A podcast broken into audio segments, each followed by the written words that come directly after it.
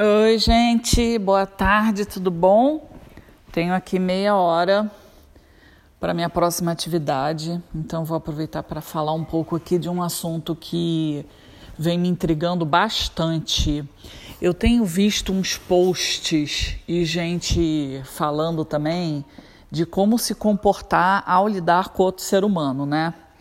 Então, já vi post assim: como tratar uma pessoa que está com crise de ansiedade, como tratar uma pessoa que tem depressão, como conversar de uma forma educada pelo WhatsApp com um prestador de serviço quando você vai pedir simplesmente um orçamento.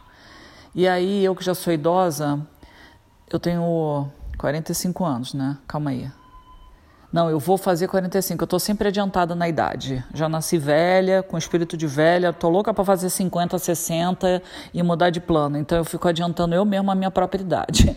E aí eu fico assim, gente, que interessante, né? Porque a gente ficou tão acostumado a não se ligar um pro outro, né? Tudo ser escrito ou aqueles áudios intermináveis de WhatsApp, que às vezes a pessoa está rezando a missa inteira, você tem que ouvir em, na velocidade 2 para poder dar conta de fazer as outras coisas do dia.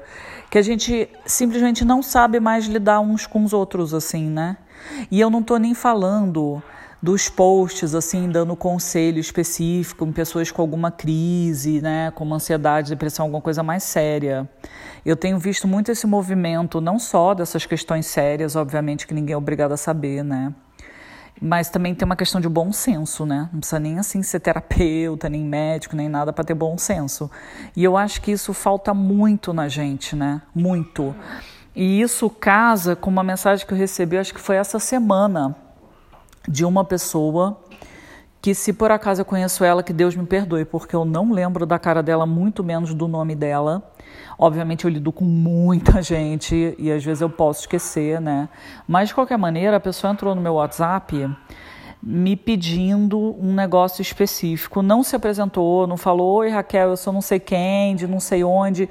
Eu é que fui abrir a foto da mulher para ver a, a, o nome dela. falei, pô, de repente é uma pessoa que eu conheço, né?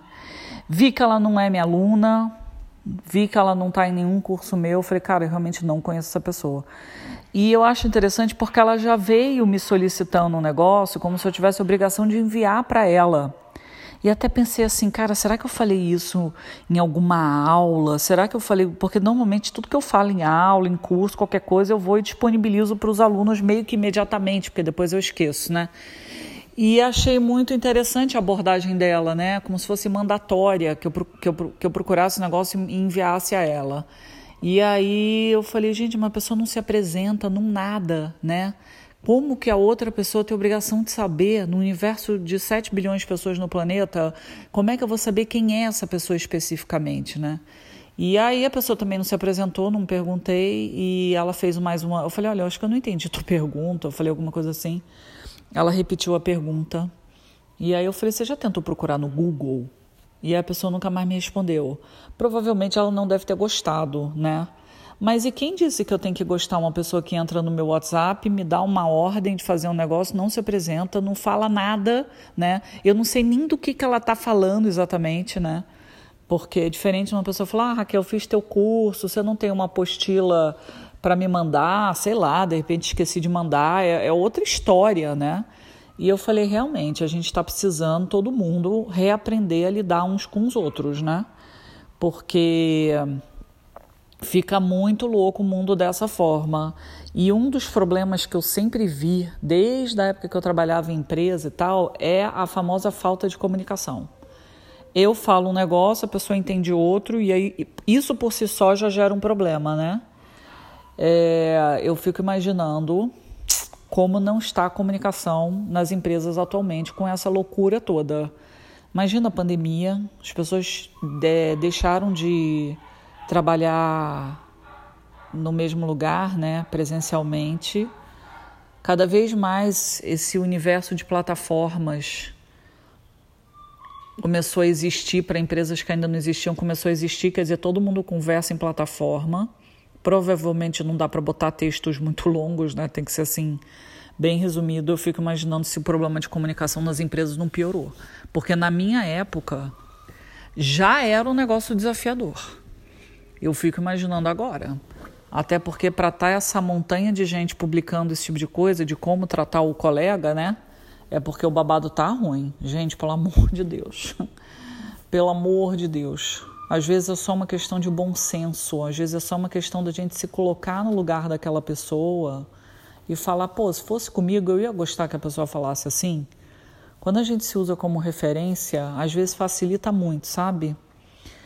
Ou, mesmo que a gente não se use como referência, porque também a gente não é o centro do mundo, a gente tentar mesmo ver né, o ambi aquele ambiente específico e como que aquela pessoa se comportaria, como que aquele, aquele nicho, né, aquelas pessoas ali entenderiam essa comunicação. Às vezes vai facilitar muito a gente. E falando sobre como lidar com pessoas ansiosas ou com depressão em questões mais complicadas, né, que tem a ver com transtornos psicológicos, transtornos psiquiátricos, muitas vezes, gente, a pessoa só quer falar sobre o problema dela. Ela sabe que você não é médico. Claro, quem é médico aí já são outros 500, né? Ela sabe, ela só quer desabafar. E geralmente a pessoa quer desabafar sem que o ouvinte interfira no processo, sabe? Assim, fica. Como fala? Fica. É, falando por cima, ou a pessoa começa a dar exemplos dela mesma. Às vezes, a pessoa que está ali para ouvir, ela está ali só para ouvir.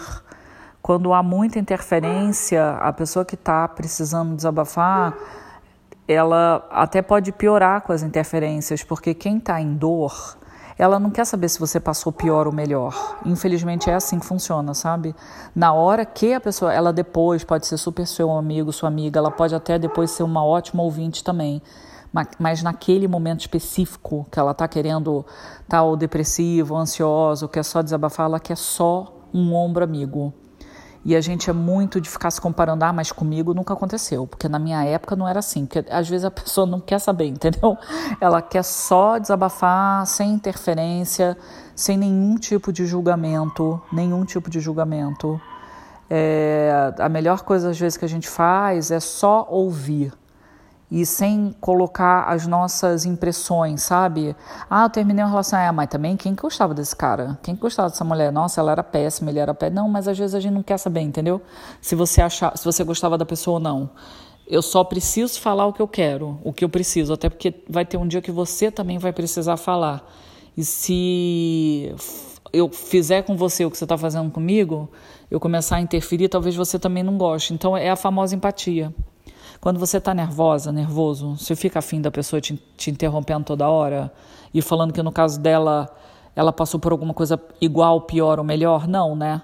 E também não está afim de ficar ouvindo frases de autoajuda, porque é outra coisa que eu vejo demais, assim. Você fala um negócio, aí a pessoa já lasca uma frase de autoajuda achando que vai te ajudar. Nossa, eu tenho verdadeira implicância. eu tenho implicância. Já gravei um podcast só disso como frase de autoajuda é chato. Para mim, faz parte da espiritualidade tóxica. A pessoa decora um livro, né, 365 afirmações positivas ao ano. Aí ela decora as 365. Aí fica usando aquelas afirmações positivas em todas as oportunidades da vida dela. Gente, isso é chato. Isso é muito chato.